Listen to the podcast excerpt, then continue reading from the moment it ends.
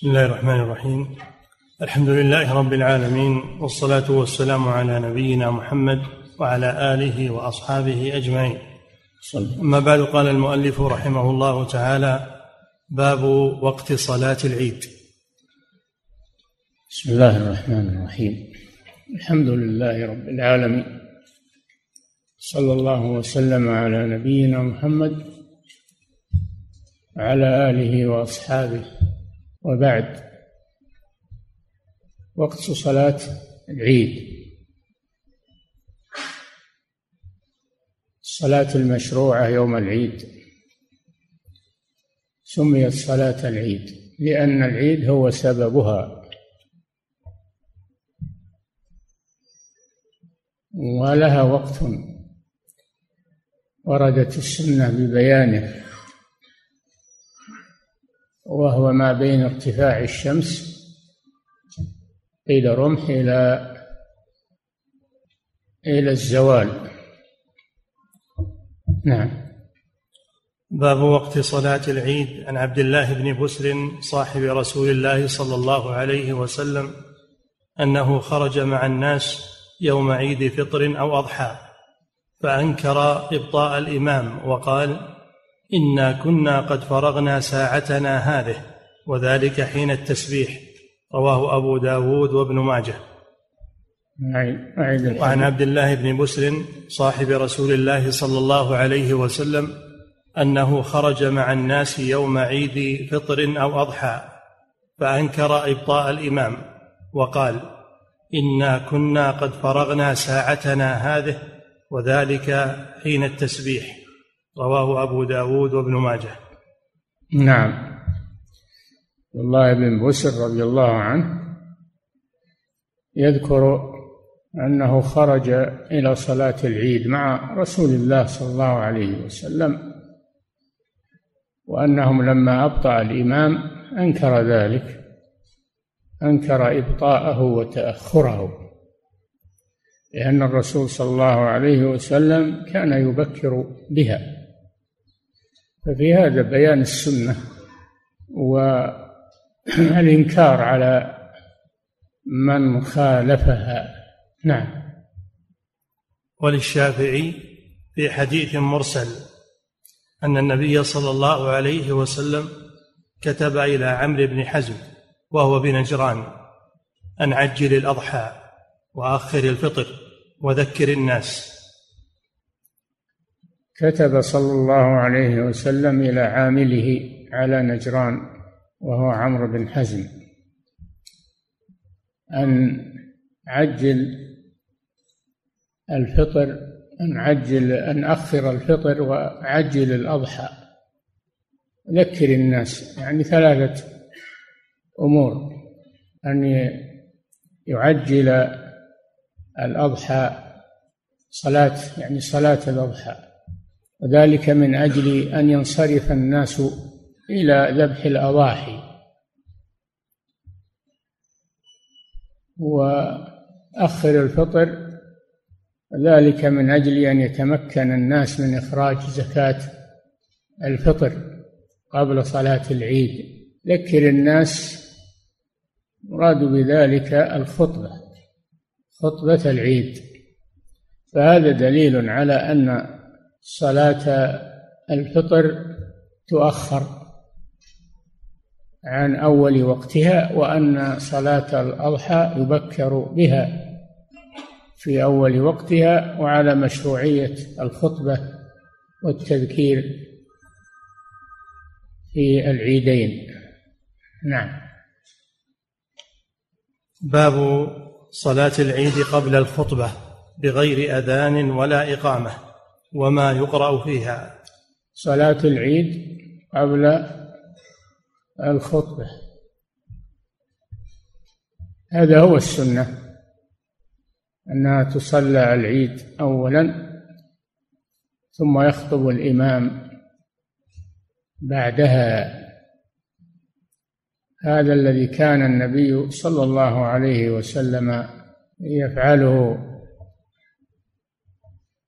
بخلاف الجمعة فإنها تقدم فيها الخطبة تكون الصلاة بعد الخطبة. نعم. بغير أذان ولا إقامة. وكذلك لا يشرع الأذان ولا الإقامة صلاة العيد لأن هذا لم يرد عن النبي صلى الله عليه وسلم. كما أنها لا يصلى قبلها ولا بعدها في موضعها كما يأتي. هذه أحكام تتعلق بصلاة العيد. نعم. وما يقرأ فيها.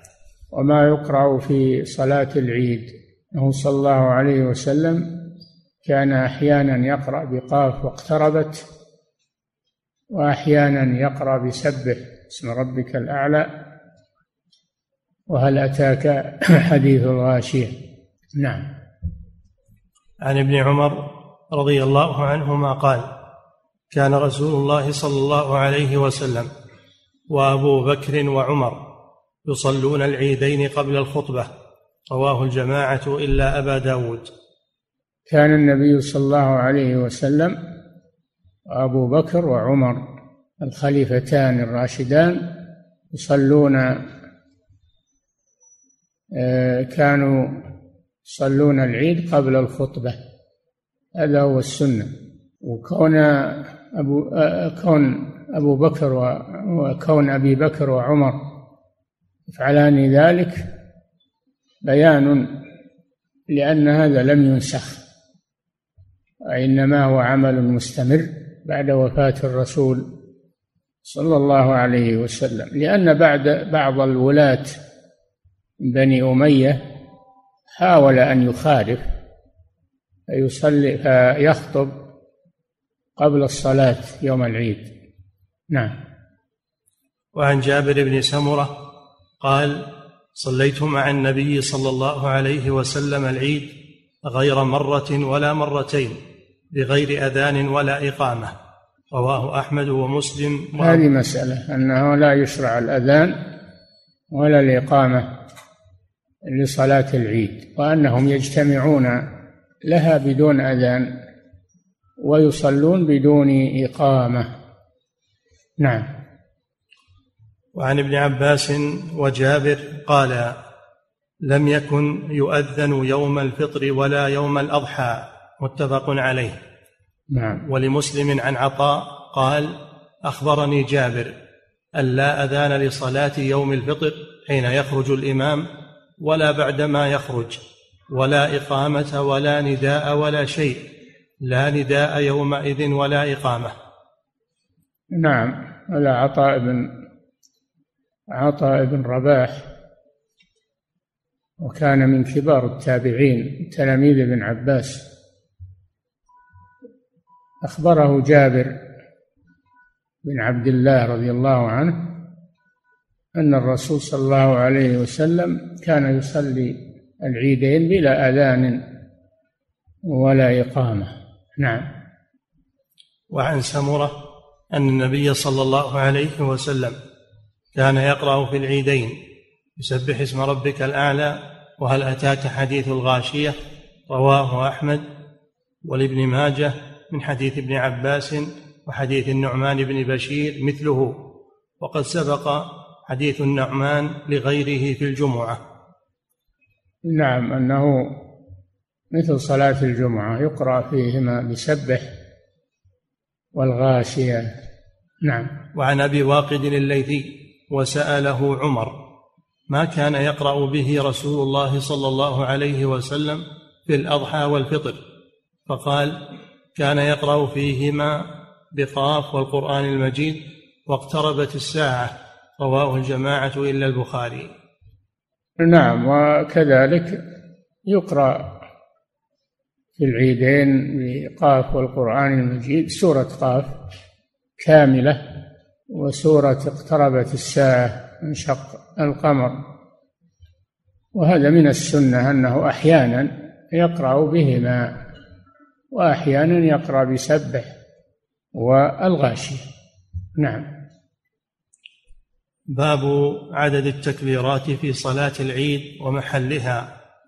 تكبيرات في صلاة العيد ومحل التكبيرات من صلاة العيد. تكبيرات في صلاة العيد على قسمين. القسم الأول واجب أو ركن وهو تكبيرة الإحرام تكبيرات الانتقال هذه واجبة في صلاة العيد وفي غيرها في كل صلاة تسميع بعد الركوع. وأما تكبيرات الزوائد فهي ما بعد تكبيرة الإحرام وقبل القراءة. في الأولى سبع تكبيرات بعد تكبيرة الإحرام وفي الثانية خمس تكبيرات بعد تكبيرة الانتقال. زوائد هذه تسمى التكبيرات الزوائد وهما سنة هي سنة. إذا فعلها فهذا أحسن وإن تركها الصلاة صحيحة. نعم. عن عمرو بن شعيب عن أبيه عن جده أن النبي صلى الله عليه وسلم كبر في عيد ثنتي عشرة تكبيرة. سبعا في الأولى وخمسا في الآخرة ولم يصل قبلها ولا بعدها. نعم, نعم. أنه كبر في صلاة العيد سبعا في الأولى وخمسا في الثانية وذلك بعد تكبيرة الإحرام.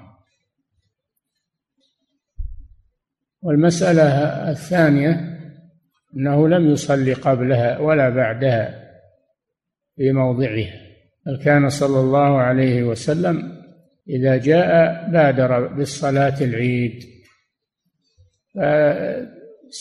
يعني مصلى العيد ليس له تحية ليس له تحية مثل المساجد.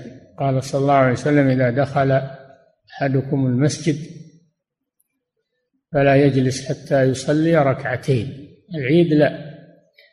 إذا جاء قبل الإمام يجلس يشتغل بالتكبير ذكر الله سبحانه وتعالى. وكذلك لا يصلي بعدها فليس لها راتبة لا قبلها ولا بعد ولا حتى سنة. لا يصلى غير صلاة العيد في موضعها إلا إذا صلوها في المسجد. إذا صلوها في المسجد اختلف العلماء. هل يغلب جانب صلاة العيد فلا يصلي تحية المسجد؟ أو يغلب جانب المسجد فتصلى تحية المسجد؟ وعلى كل حال من صلى تحية المسجد يوم العيد في المسجد لم ينكر عليه ومن تركها لا ينكر عليه. نعم. عن عمرو بن شعيب عن أبيه عن جده أن النبي صلى الله عليه وسلم كبر في عيد ثنتي عشرة تكبيرة سبعا في الأولى وخمسا في الآخرة ولم يصل قبلها ولا بعدها رواه أحمد وابن ماجه وقال أحمد أنا أذهب إلى هذا. حديث عمرو بن شعيب عن أبيه عن جده عمرو بن شعيب بن محمد بن عبد الله بن عمرو بن العاص. هذا هو عمرو بن شعيب عن أبيه عن جده. جده محمد. قد يكون أراد محمد وقد يكون أراد بجده عبد الله بن عمرو بن العاص. يحتمل هذا وهذا. عمرو بن شعيب عن أبيه عن جده وهذا كثيرا ما يتكرر كثيرا ما يتكرر وروده في الأحاديث. نعم. وقال أحمد أنا أذهب إلى هذا. قال أحمد بن حنبل رحمه الله أنا أذهب إلى هذا إلى ما جاء في هذا الحديث في شأن صلاة العيد. أنها يكبر لها في الأولى بعد تكبيرة الإحرام سبع زوايد وفي الثانية بعد تكبيرة الانتقال خمس. وكذلك لا يصلى قبلها ولا بعدها. هذا المذهب عند الإمام أحمد عملا بهذا الحديث. نعم. وفي رواية قال قال رسول الله صلى الله عليه وسلم التكبير في الفطر سبع في الأولى وخمس في الآخرة والقراءة بعدهما كلتيهما رواه أبو داود والدار قطني. نعم التكبير سبع في الأولى يعني التكبير الزوايد وخمس في الثانية بعد تكبيرة الإحرام في الأولى وبعد تكبيرة الانتقال في الثانية وتكون القراءة بعد التكبيرات. يكبر هذه التكبيرات قبل قراءة الفاتحة. نعم. وعن عمرو بن عوف المزني أن النبي صلى الله عليه وسلم كبر في العيدين في الأولى سبعا قبل القراءة وفي الثانية خمسا قبل القراءة. رواه الت... يعني قبل قراءة الفاتحة. نعم. رواه الترمذي وقال هو أحسن شيء في هذا الباب عن النبي صلى الله عليه وسلم. ورواه ابن ماجه ولم يذكر القراءة لكنه رواه وفيه القراءة كما سبق من حديث سعد المؤذن. نعم. باب باب لا صلاة قبل العيد ولا بعدها. نعم. عن ابن عباس رضي الله عنهما قال خرج النبي صلى الله عليه وسلم يوم عيد فصلى ركعتين لم يصل قبلهما ولا بعدهما. رواه الجماعة وزادوا إلا الترمذي وابن ماجه. ثم أتى النساء وبلال معه فأمرهن بالصدقة فجعلت المرأة تصدق بخرصها وسخابها. عندكم في وبلال معهن؟ ها؟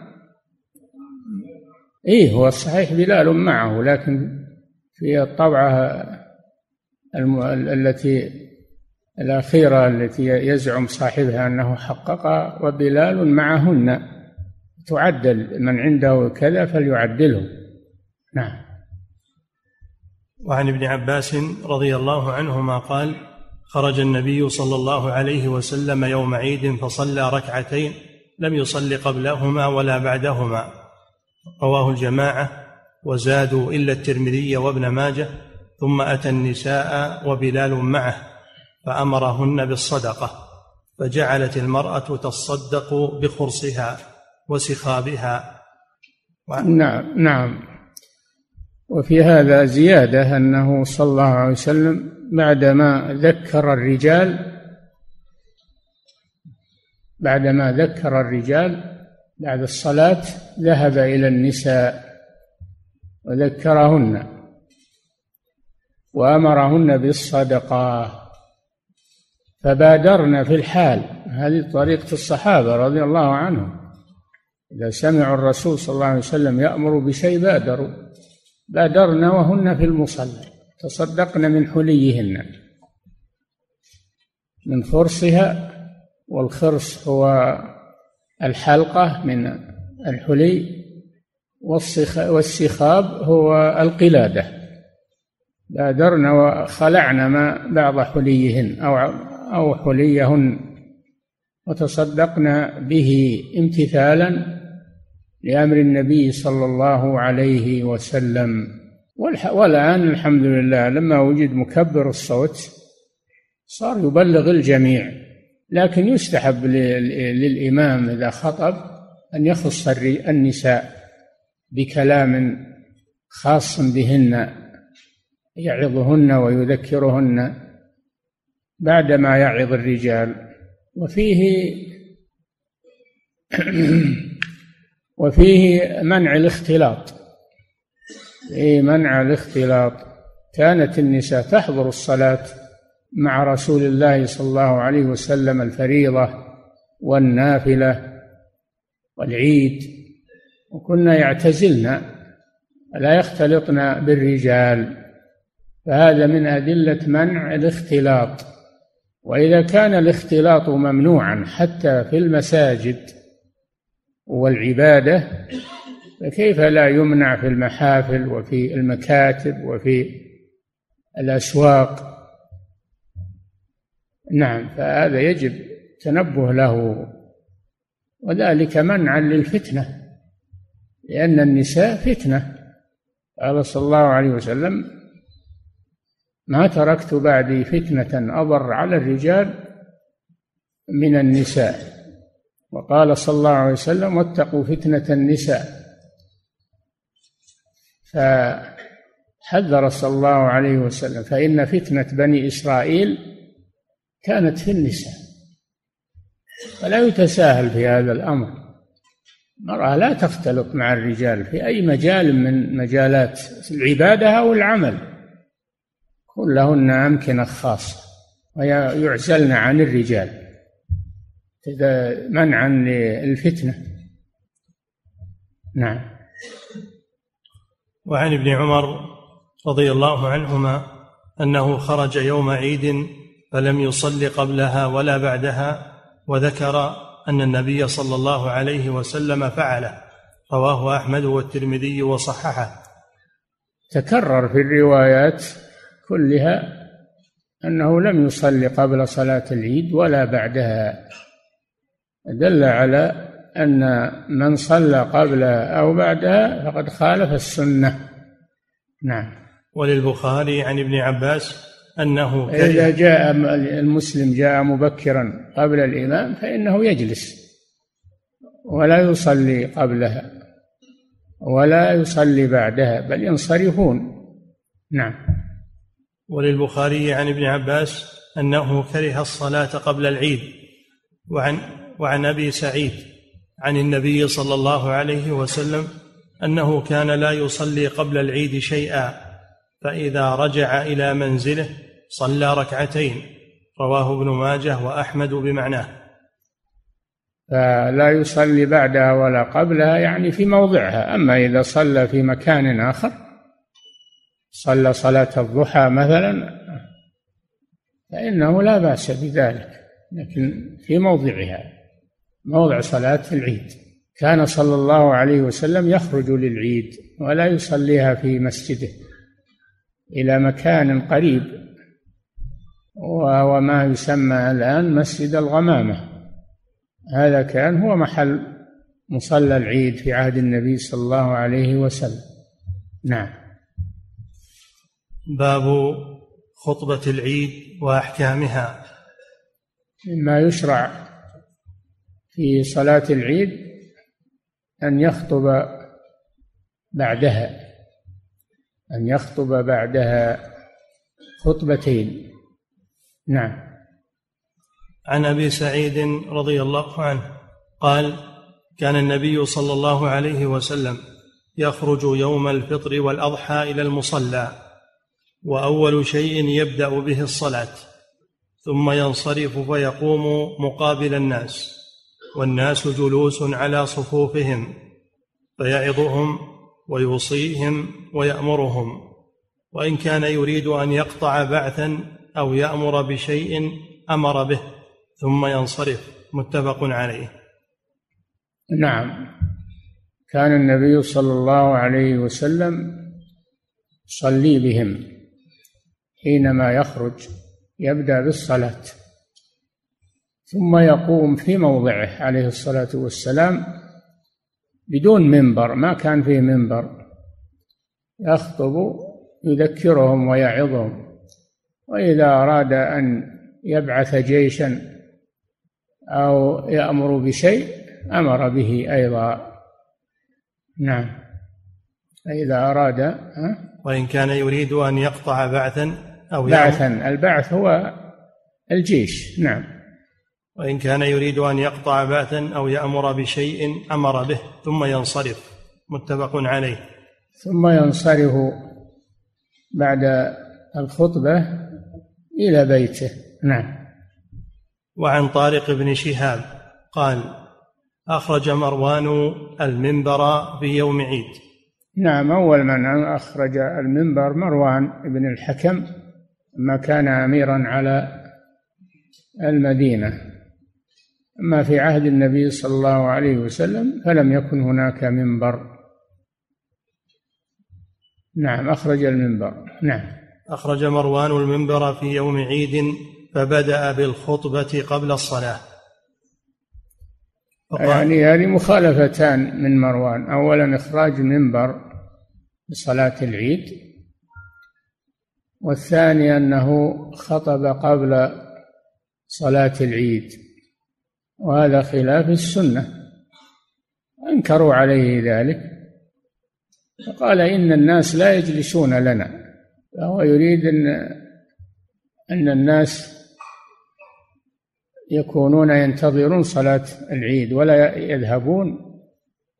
أراد أن يحبسهم ويقدم الخطبة لئلا ينصرفوا عنها.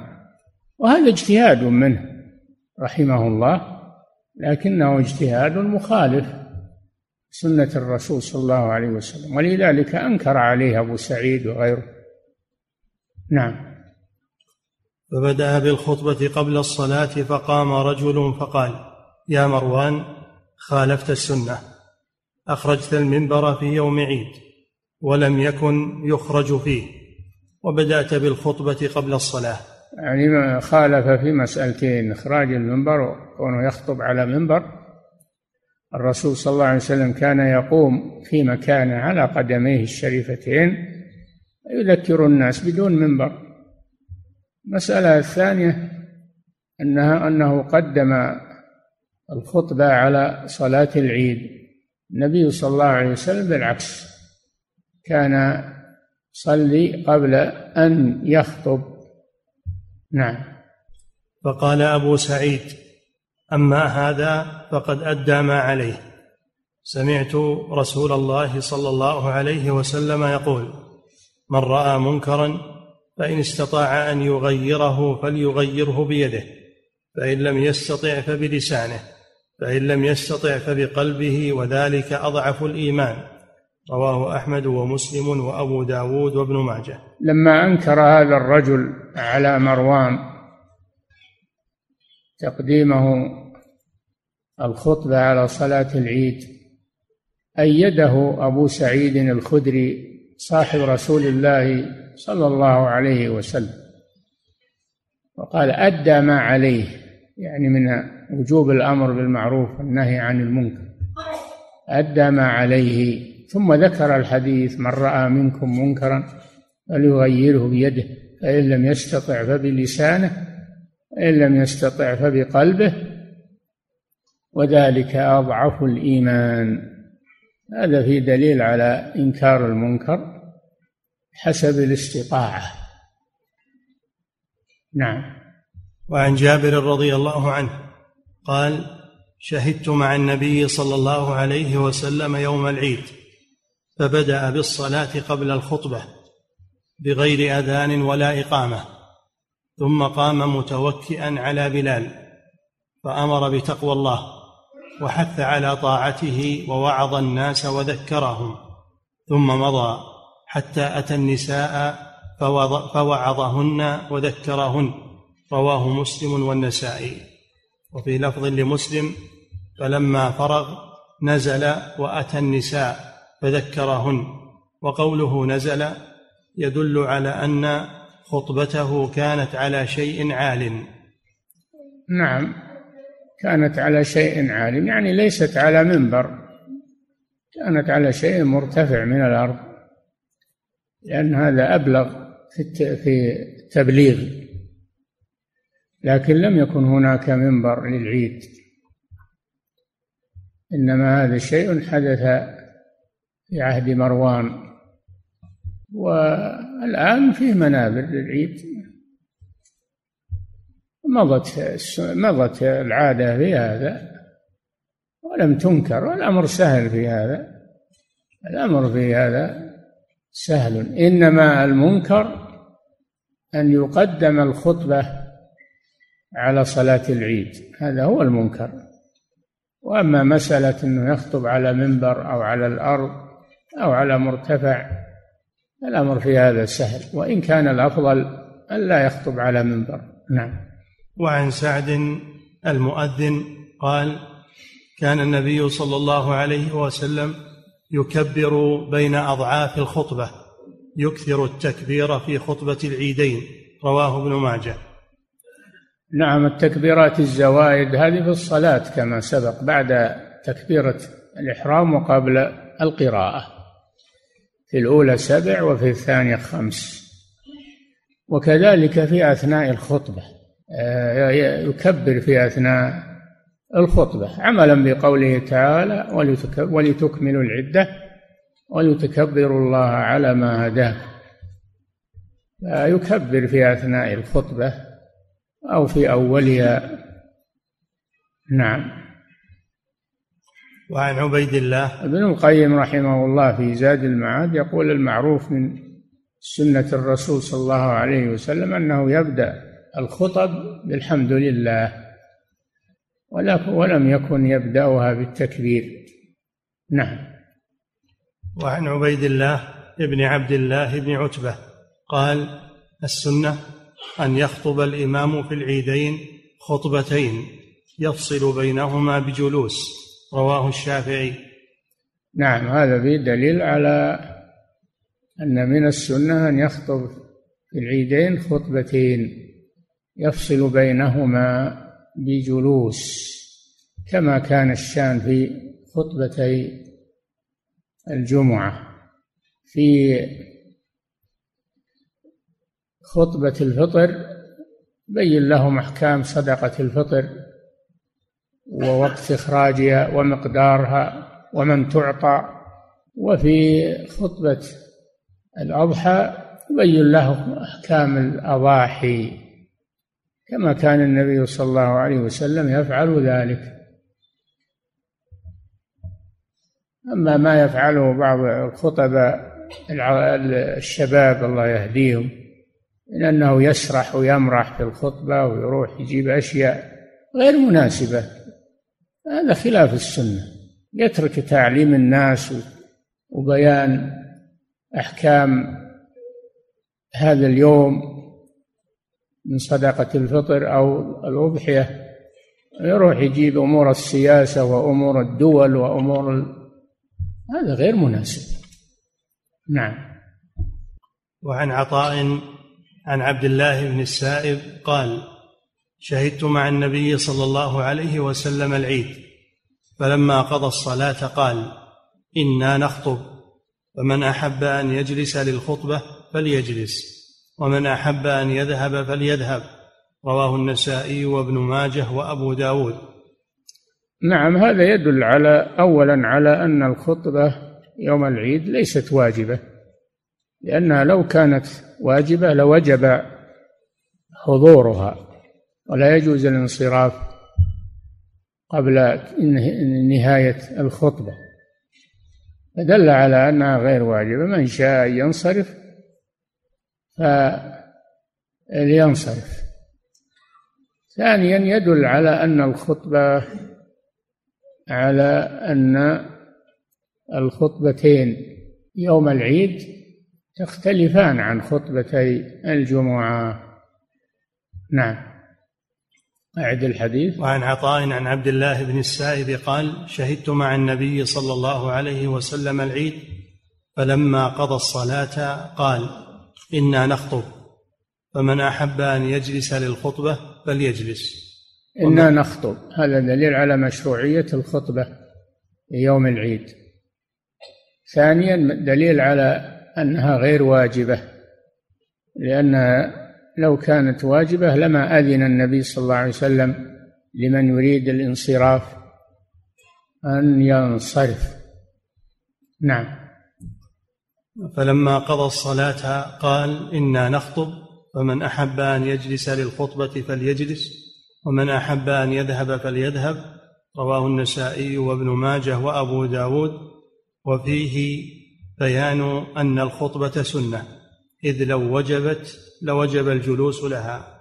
نعم هذا كلام المؤلف رحمه الله أنه لو كانت خطبة العيد واجبة لما أذن النبي صلى الله عليه وسلم لمن أراد الانصراف أن ينصرف. نعم. باب استحباب الخطبة يوم النحر. نعم الخطبة يوم النحر يعني في الحج. خطبة في الحج. ما هي للعيد إنما هي للحج يوم النحر. فالنبي صلى الله عليه وسلم خطب في حجة الوداع عدة خطب. خطبة في عرفة وهي الخطبة العظيمة المشهورة خطبة يوم عرفة قبل صلاة الظهر. في في وادي عرنة. في وادي عرنة وادي عرنة ليس من عرفة. خطأ نزل صلى الله عليه وسلم آه، نزل صلى الله عليه وسلم في قبل في أول الضحى. نزل قبل أن يدخل إلى عرنة فلما زالت الشمس رحل ونزل في عرنة وخطب ثم صلى فيها صلاة الظهر وصلاة العصر قصرا وجمعا جمع تقديم. ثم انتقل إلى عرفة ووقف فيها. هذا هو هدي النبي صلى الله عليه وسلم. هذه خطبة عرفة. الخطبة الثانية يوم النحر. خطب فيها صلى الله عليه وسلم وقال أي يوم هذا؟ أي شهر هذا؟ إلى آخره. إن دماءكم وأموالكم عليكم حرام كحرمة يومكم هذا في شهركم هذا في بلدكم هذا. ألا هل بلغت؟ ثم خطب اليوم الثاني عشر وبين للناس التعجل من أراد أن يتعجل ومن أراد أن يتأخر. ثلاث خطب خطبة يوم عرفة خطبة يوم النحر خطبة يوم النفر الأول النفر الأول يوم 12 هذه خطب حجة الوداع. قد جمعها الشيخ عبد الله بن حميد رحمه الله وشرحها.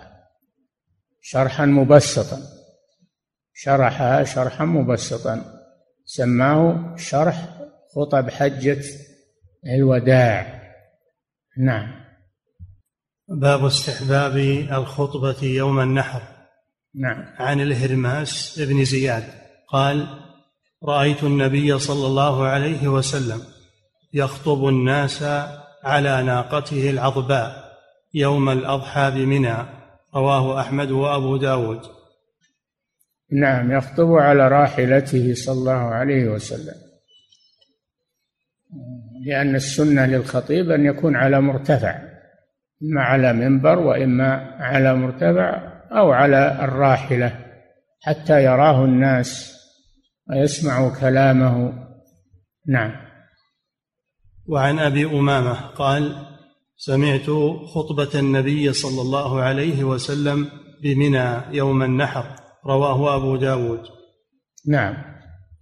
وعن عبد الرحمن بن معاذ التميمي قال خطبنا رسول الله صلى الله عليه وسلم ونحن بمنى ففتحت أسماعنا حتى حتى كنا نسمع ما يقول ونحن في منازلنا.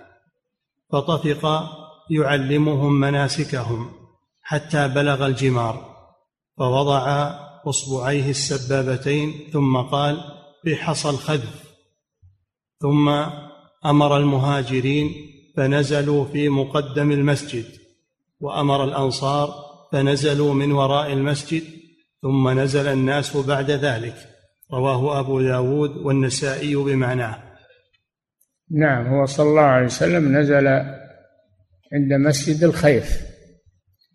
نزل عند مسجد الخيف ونزل معه المهاجرون والأنصار عند مسجد الخيف. ونزل بقية الحجاج في منى توزعوا في منى. فأنزل صلى الله عليه وسلم الناس في منازلهم.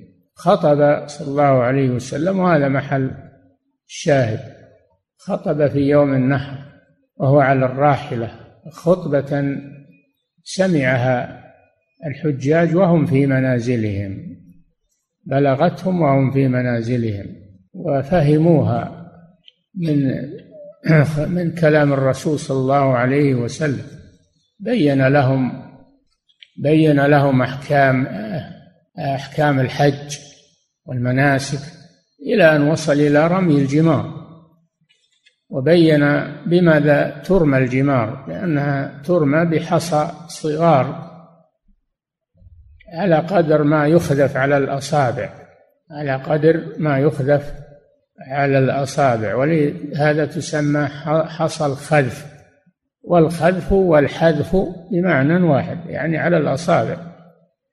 نعم. ثم أمر المهاجرين فنزلوا في مقدم المسجد مسجد الخير يعني نعم. وأمر الأنصار فنزلوا من وراء المسجد ثم نزل الناس بعد ذلك. رواه, نعم. رواه أبو داود والنسائي بمعناه وعن أبي بكرة قال خطبنا النبي صلى الله عليه وسلم يوم النحر فقال أتدرون أي يوم هذا؟ قلنا الله ورسوله أعلم. فسكت حتى ظننا أنه سيسميه بغير اسمه. قال أليس يوم النحر؟ قلنا بلى. قال أي شهر هذا؟ قلنا الله ورسوله أعلم. فسكت حتى ظننا أنه سيسميه بغير اسمه. فقال أليس ذا الحجة؟ قلنا بلى. قال أي بلد هذا؟ قلنا الله ورسوله أعلم. فسكت حتى ظننا أنه سيسميه بغير اسمه. فقال أليست البلدة؟ قلنا بلى. قال البلدة يعني مكة. إنما أمرت أن أعبد رب هذه البلدة التي حرمها من أسماء مكة. نعم. قلنا بلى. قال فإن دماءكم وأموالكم عليكم حرام كحرمة يومكم هذا في شهركم هذا. في بلدكم هذا إلى يوم تلقون ربكم. ألا هل بلغت؟ قالوا نعم. قال اللهم اشهد. فليبلغ الشاهد الغائب ورب مبلغ أو عام سامع. فلا ترجعوا بعدي كفارا يضرب بعضكم رقاب بعض. رواه أحمد والبخاري. هذه خطبة عظيمة. تدرون أي يوم هذا. يريد أن يبين لهم عظمة ما سيقول لهم صلى الله عليه وسلم. أي بلد هذا؟ أي يوم هذا؟ أي بلد هذا؟ أي شهر هذا؟ آه اليوم يوم النحر والبلد مكة والشهر شهر ذي الحجة كلها حرمات عظيمة. قال فإن دماءكم وأموالكم وأعراضكم عليكم حرام. يعني أموال بعضهم لأن إضافة المال إضافة المال إلى الجميع يدل على أن المال مصلحة للجميع. المال مصلحة للجميع. عليكم حرام يعني أخذ أموال الناس أو الاعتداء عليهم في دمائهم الاعتداء عليهم في دمائهم بغير حق. أو أعراضهم وذلك بالسب والشتم والغيبة والنميمة. حرام. هذه حرمات عظيمة مثل الحرمات التي هم فيها الشهر واليوم والبلد. حرمات عظيمة. كحرمة يومكم هذا في بلدكم هذا في شهركم هذا. لا يتساهل في هذه الأمور. يحترم أموال الناس يحترم أعراضهم وبالباب أولى يحترم دماءهم. لا لا يتساهل في هذا. ثم قال لا ترجعوا بعدي كفارا. المراد بالكفر هنا الكفر الأصغر. يضرب بعضكم رقاب بعض. ف فسباب المسلم كما قال صلى الله عليه وسلم سباب المسلم فسوق وقتاله كفر. يعني كفر أصغر ما يخرج من الملة لكنه عظيم خطير. وما يقال هذا كفر أصغر سهل هين ما يخالف؟ لا. كفر عظيم وإن كان أصغر لا يتهاون به المسلم. لا ترجعوا بعدي كفارا. ما هو بالكفر الأكبر والردة لا. يضرب بعضكم رقاب بعض. فقتل النفس بغير حق كفر. خطير جدا. نعم. ألا هل بلغت؟ قالوا نعم. قال اللهم اشهد فليبلغ الشاهد الغائب وربما يبلغ الشاهد معنا الغائب الذي لم يأتي بعد. وهذا فيه أمر النبي صلى الله عليه وسلم بحمل السنة وأحاديث الرسول عليه الصلاة والسلام وتبليغها للناس. نعم. اللي حضر واللي ما حضر. الشاهد الحاضر يبلغ الغائب إلى يوم القيامة. هذا فيه دليل على العناية بالسنة وحفظ السنة ورواية الأحاديث العناية بها وتبليغها للناس. رب مبلغ أوعى من سامع يعني أفقه. ربما يكون المبلغ أفقه من السامع. يكون المبلغ أفقه لما آه، روي من حديث الرسول صلى الله عليه وسلم لأن لأن العلماء على قسمين علماء الرواية وعلماء الدراية. علماء الرواية هم الذين اعتنوا بالسنة وحفظوها ودافعوا عنها وردوا ما أدخل فيها من الكذب ومن من الوضع. حافظوا عليها. وهذا فضل عظيم.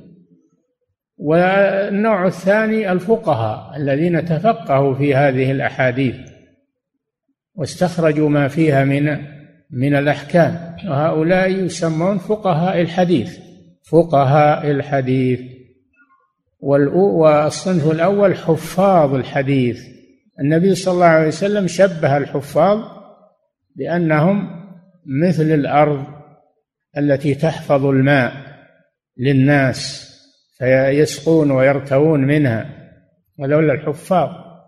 وشبه الفقهاء بالذين بالذين يزرعون و ويستفيدون من هذه المياه. يذكرون ما فيها من فقه ومن بيان ومعان عظيمة. وهذا يسمى علم الدراية وعلم الفقه. نعم. والصنف الثالث لا خير فيه لا عنده حفظ ولا عنده فقه. ما عنده لا فقه ولا عنده ولا عنده رواية. نعم. فرب مبلغ أو عام سامع فلا ترجعوا بعدي كفارا يضرب بعضكم رقاب بعض. رواه أحمد والبخاري. نعم. باب حكم هلال العيد إذا غم ثم علم به من آخر النهار. يكفي. نعم. فضيلة الشيخ وفقكم الله. يقول في بعض المساجد في صلاة العيد وعند قدوم الإمام ينادي مناد صلاة العيد يرحمكم الله أو أثابكم الله. فما حكم هذا الفعل؟ هذا لا أصل له. هذا لا أصل له. نعم هذا مما أحدث. نعم. فضيلة الشيخ وفقكم الله الصلاة التي صلاها النبي صلى الله عليه وسلم في منزله بعد صلاة العيد هل هي صلاة الضحى؟ يحتمل أنها صلاة الضحى ويحتمل أنها صلاة دخول المنزل. دخول المنزل. نعم. فضيلة الشيخ وفقكم الله يقول في بعض مناطق المملكة يوضع مكبر الصوت ويتناوب على التكبير فيه بصوت مرتفع بعض الأشخاص واحدا تلو الآخر ولكن دون أن يكبروا جميعا قبل الصلاة فما حكم هذا الفعل؟ لا ما قبل الصلاة نعم. ما يجوز هذا هذا ما يجوز. أمر محدث. نعم. فضيلة الشيخ وفقكم الله يقول إن كان صوتا جماعيا مثل ما يوجد صوت جماعي التكبير الجماعي هذا بدعة. أو الذكر الجماعي هذا بدعة. أما إذا كان صوت واحد فقط الأمر أخف في هذا. نعم يذكر الناس بالتكبير وواحد شخص واحد. هذا أخف أما الجماعة الصوت الجماعي هذا بدعة نعم. فضيلة الشيخ وفقكم الله يقول إذا دخلت في صلاة العيد وقد فاتتني التكبيرات الزوائد فماذا أصنع؟ ما تصنع شيء. كبر تكبيرة الإحرام وصل. نعم. فضيلة الشيخ وفقكم الله هل هناك ذكر يقال بين التكبيرات الزوائد؟ نعم. يقول الله أكبر كبيرا والحمد لله كثيرا وسبحان الله بكرة وأصيلا وصلى الله على نبينا محمد سلم تسليما كثيرا. يستحب هذا. نعم.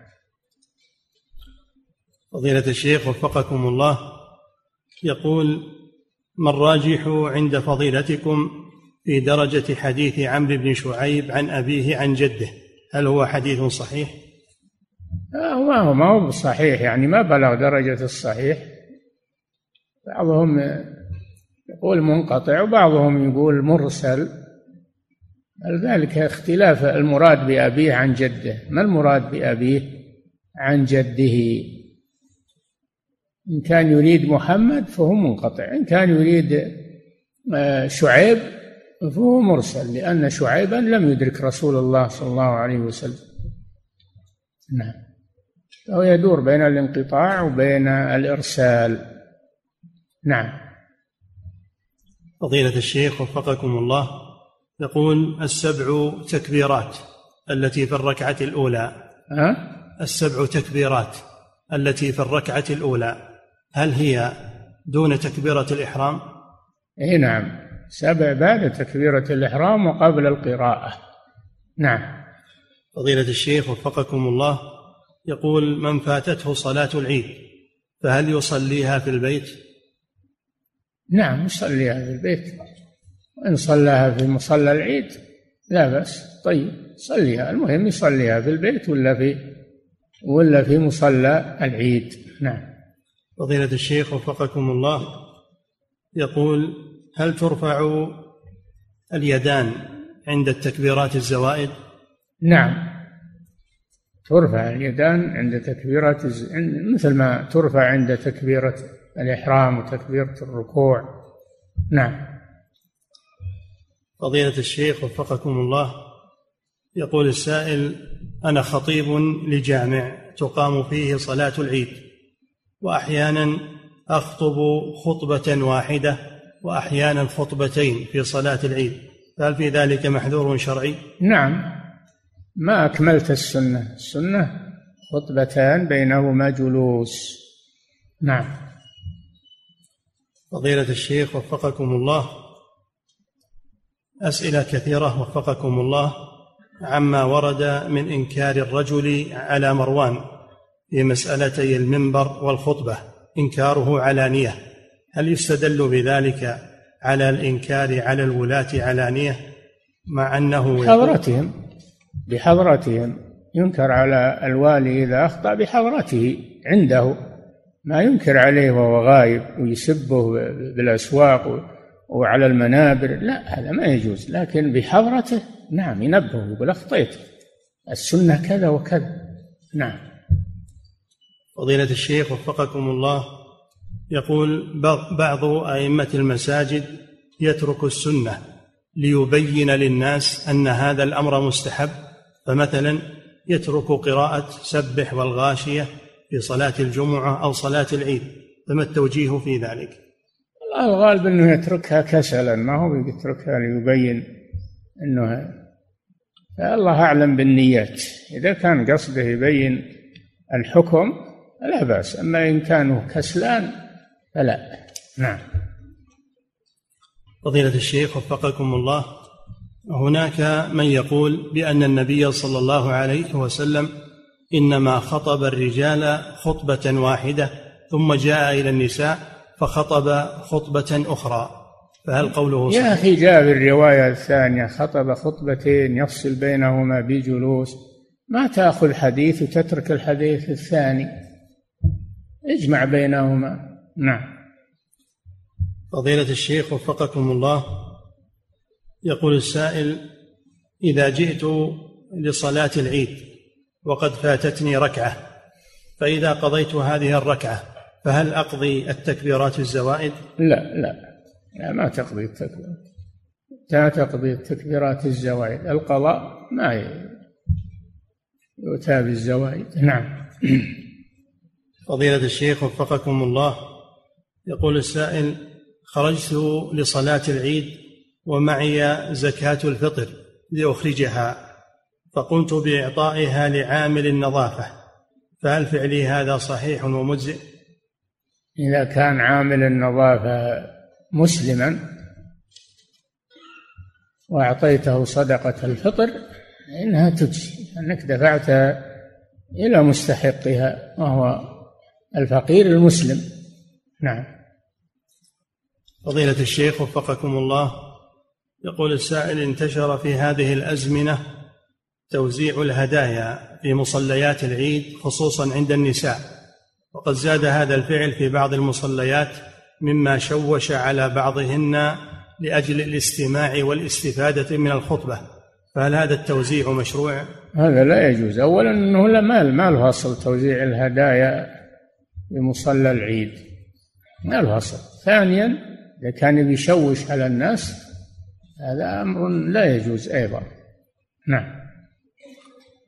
فضيلة الشيخ وفقكم الله يقول هل يجوز وضع تمر وبعض الحلوى في آخر مصلى العيد لأجل المعايدة بعد الخطبة حيث إن أهل القرية لا يجتمعون إلا في هذا المصلى؟ فهل فعلهم هذا مباح؟ لا أصل لهذا هذا ما له أصل. لكن بعضهم يقول هذا يجعل للعمال يجعل للعمال اللي ما لهم بيوت ولا لهم من أجل أن يعملوا بالسنة ويفطروا للعمال فقط. أما الناس في بلدهم وفي بيوتهم ما ما له أصل هذا. يأكلون ببيوتهم قبل الخروج. نعم. فضيلة الشيخ وفقكم الله يقول هل يجوز الكلام أثناء خطبة العيد أم هي كخطبة الجمعة؟ لا لا بأس. إذا كان أنه ما ما هي بواجبه يجوز أنه يتكلم ويجوز ينصرف. نعم الأمر في هذا واسع. نعم. فضيلة الشيخ وفقكم الله يقول في خطبة عيد الفطر يبين لهم أحكام زكاة الفطر. يقول لماذا يبينها هنا مع أن توزيعها قبل الصلاة؟ قد يكون بعضهم ما فهم صدقة الفطر ولا درا في صدقة فطر وقد يكون بعضهم أخطأ وقت إخراجها فتنبههم. نعم.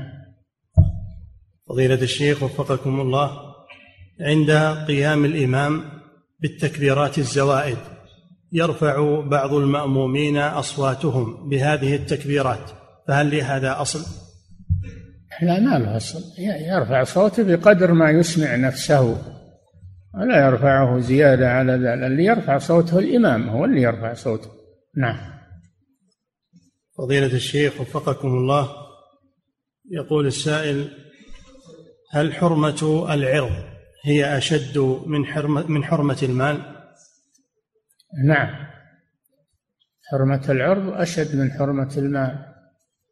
يقول أصون عرضي بمالي لا أدنسه لا بارك الله بعد, بعد لا بارك الله بعد العرض المالي أحتال للمال إن أودى فأجمعه ولست, ولست للعرض إن أودى بمحتال. خطر العرض ما يجوز. نعم. فضيلة الشيخ وفقكم الله يقول سمعت قولا لبعض طلبة العلم بأن صلاة العيد في المسجد تعتبر من البدع لأن المسجد كان يوجد في عهد رسول الله صلى الله عليه وسلم. هو من البدع يا أخي ما هو من البدع لكنه خلاف الأفضل خلاف الأفضل. نعم. فضيلة الشيخ وفقكم الله يقول السائل إذا وافق العيد يوم الجمعة فهل تصلى الجمعة؟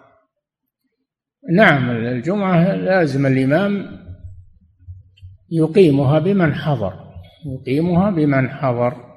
أما الأفراد وجماعة الحاضرين فهم بالخيار إن شاءوا حضروا وإن شاءوا اكتفوا بصلاة العيد. نعم. فضيلة الشيخ وفقكم الله يقول السائل هل يصح أن يقول الداعي في دعاء القنوت اللهم اهدني ووالدي وذريتي فيمن هديت وعافنا فيمن عافيت. إذا كان يصلي خلفه ناس فلا يأتي بضمير المنفرد بل يأتي بضمير الجمع اهدنا اغفر لنا وهكذا. أما إذا كان وحده يصلي وحده فلا بأس فلا بأس أن أن يأتي بضمير المنفرد كما علم النبي صلى الله عليه وسلم الحسن بن علي اللهم اهدني فيمن هديت وعافني فيمن عافيت إلى آخره. نعم. فضيلة الشيخ وفقكم الله إذا نسي الإمام التكبيرات الزوائد فهل يسجد لسجود السهو؟ لا لا يسجد لسجود السهو. السهو عن ترك واجب. نعم.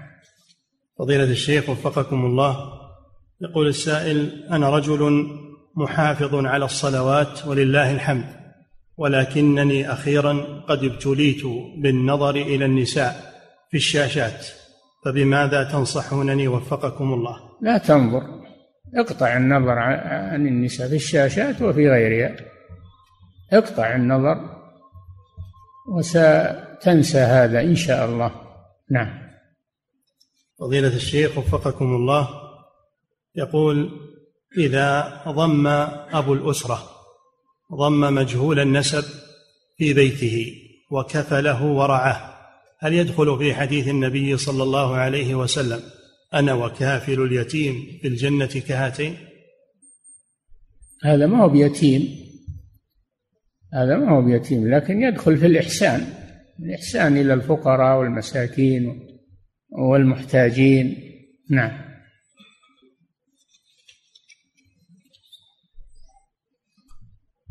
فضيلة الشيخ وفقكم الله.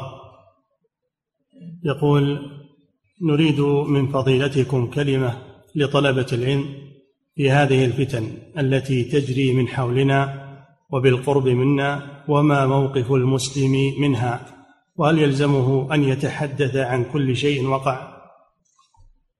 على طالب العلم أنه ينصح المسلمين من الدخول في هذه الفتن حثهم على الابتعاد عنها وعدم الخوض فيها إلا إلا للبيان ما يجب على المسلمين عند وقت الفتن من تجنبها والإستعاذة منها ونصيحة إخوانها لا يدخلوا فيها وألا يخوضوا فيها ولا يذهبوا إليها. لا يذهبوا إليها بما يسمونه الجهاد. هذا ما هو جهاد هذه فتن. الجهاد معروف تنظيمه في الإسلام وكتب العقائد أنه يكون بتنظيم ولي الأمر وإشراف ولي الأمر وله أحكام معروفة.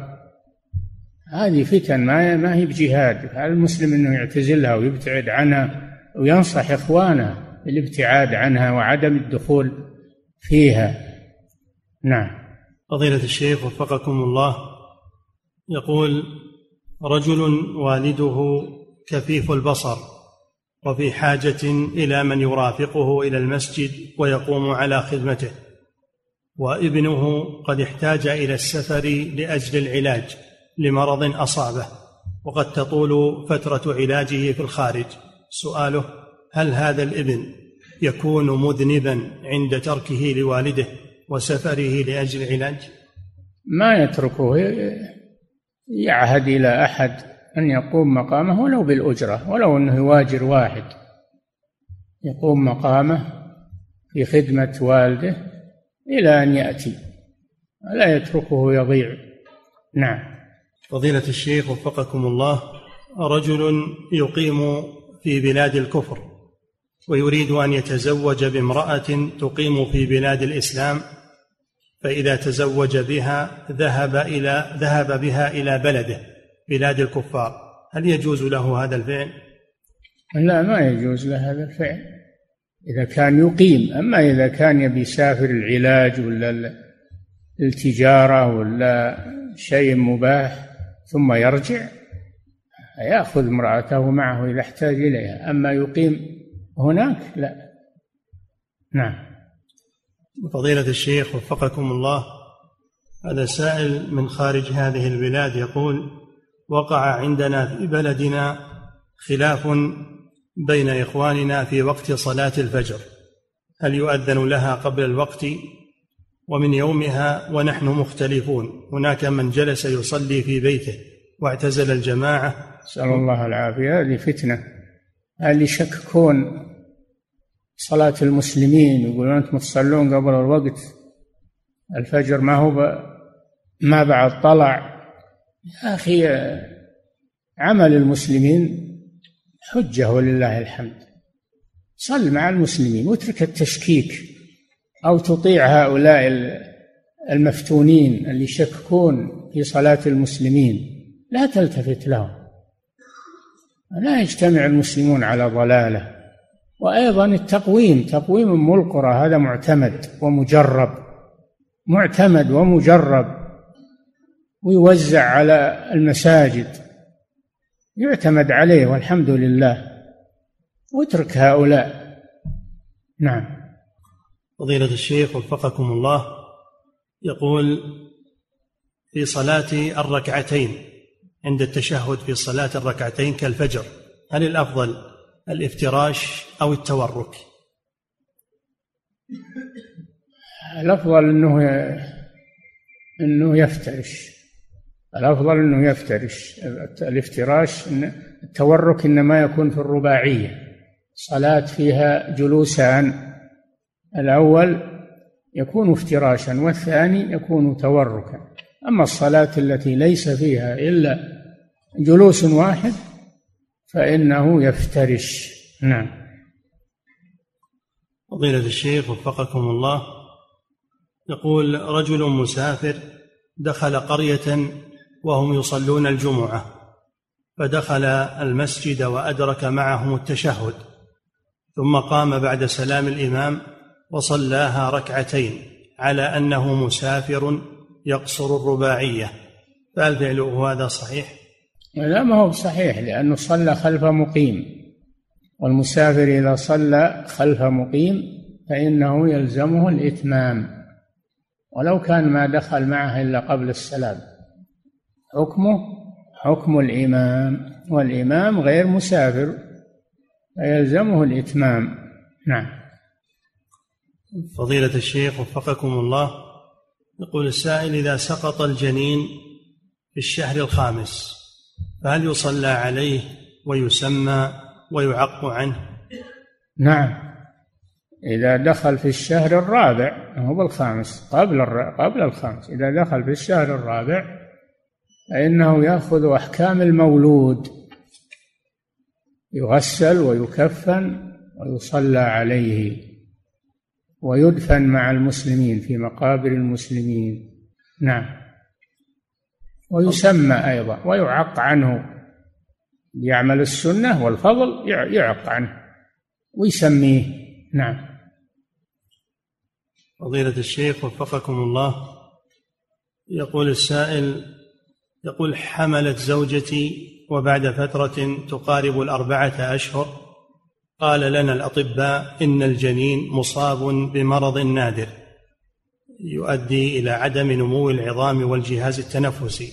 وقد نصحنا الأطباء بإجهاضه لأنه سيكون إما أن يولد ميتا يقول في الشهر السابع أو يكمل شهور الحمل ويولد ثم يموت بعد نصف ساعة. يقول ماذا نفعل؟ وهل علينا دية إذا أجهضنا؟ لا يجوز إجهاضه. بعد نفخ الروح فيه تمام الأربعة أشهر ما يجوز إجهاضه إلا في حالة واحدة. إذا كان على الأم خطر من بقائه فإنه يجهض. أما إذا كان الأم ما عليها خطر فإن الجنين يترك بحاله ويوكل أمره إلى الله سبحانه وتعالى. لا يجوز أنه يجهض. نعم. هذا قتل نفس بغير حق. نعم. فضيلة الشيخ وفقكم الله. وهذا الذي صدرت فيه الفتوى من آه، من اللجنة الدائمة أنه ما يجوز إجهاضه بعد أربعة أشهر إلا إذا كان على الأم خطر في حياتها. وأيضا صدر فيه قرار حتى من هيئة كبار العلماء بهذا الكلام. نعم. فضيلة الشيخ وفقكم الله. يقول من كان له أخ تارك للصلاة فهل يجب عليه أن يصله؟ وهل يأثم إذا ترك صلته؟ إذا كان محتاجا إلى الصلة النفقة أو يصله وينصحه ما يسكت عنه يواصل النصيحة معه لعل الله يهديه. أما إذا كان ما هم محتاج إلى الصلة فإنه يتركه. إذا كان هذا أردع له إذا كان أردع له فإنه يقاطعه. أما إذا كان كل واحد يواصله ولا ما يواصله وكان محتاجا فإنه يواصله قدر الحاجة. نعم. فضيلة الشيخ وفقكم الله. هذا يقول يقول أنا رجل كبير في السن وأمي لا أقرأ ولا أكتب ويوجد عندي في المنزل كتب علمية شرعية. ولا أقرأ فيها لأني لا أعرف القراءة. هل آثم إذا تركتها في بيتي أم يجب علي أن أخرجها للناس ليستفيدوا منها؟ لا ما تآثم بقاها عندك ولكن كونك تعطيها لمن يستفيد منها أو تضعها في مكتبة عامة يطالع الناس فيها أفضل لك وأحسن لك. نعم. فضيلة الشيخ وفقكم الله يقول ما ما حكم التهنئة بالعيد؟ ما ما يمنع ابتداء ما ما يهني أحد ابتداء وإذا هنأه أحد يرد عليه كما قال الإمام أحمد أنا لا أبدأ بها يعني التهنئة وأرد على من هنأني نعم فضيلة الشيخ وفقكم الله وما حكم تخصيص العيد أو تخصيص يوم العيد لزيارة القبور وكذلك الجمعة. زيارة القبور مطلوبة كل وقت ولا تخصص بيوم معين لا يوم الجمعة ولا يوم العيد بل متى ما تيسر له يزور القبور في أي يوم. تخصيص يوم بدون دليل هذا بدعة. نعم. فضيلة الشيخ وفقكم الله يقول تربيت في بيت زوجة خالي. وأنا صغير وأقبل رأسها منذ يقول أقبل رأسها فهي تبلغ سبعين سنة. سؤاله هل يجوز تقبيل رأس القواعد من النساء ومصافحتهن؟ لا ما يجوز مصافحتهن ما يجوز مصافحتهن ولو كنا كبيرات السن إلا المحارم. المحارم لا بأس. نعم. فضيلة الشيخ وفقكم الله يقول تورط شخص في قرض ربوي من البنك في شراء سيارة ولم يكن يعلم بالحرمة حينئذ. يقول ما الحكم الآن؟ وقد اشتراها وهو ملزم بسداد هذه القروض الربوية. يخرج قدر الربا الذي دخل عليه يخرجه. ويضعه في مشروعه ويعطيه محتاج تخلص منه. تخلص بمقدار ما دخل عليه من الربا. تخلص منه إن كان موجودا وإن لم يكن موجودا في مقابله بمقداره من النقود. نعم. فضيلة الشيخ وفقكم الله هذا سائل يقول عند إرادة التخلص من المال الحرام هل يجب علي أن أخبر الفقير الذي أعطيه بأن هذا المال أصله حرام؟ لا ما هو بحرام على الفقير. الفقير ما هو بحرام عليه. وأن تخلصت منه تبت أعطه إياه ولا تقول له شيء. نعم. فضيلة الشيخ وفقكم الله يقول السائل أنا في حرج فأحيانا يقول يخرج مني المذي فأتوضأ وأغسله ثم أذهب إلى الصلاة فما حكم صلاتي حيث إنه ربما أحيانا يخرج دون علمي؟ أخشى أن هذا وسواس.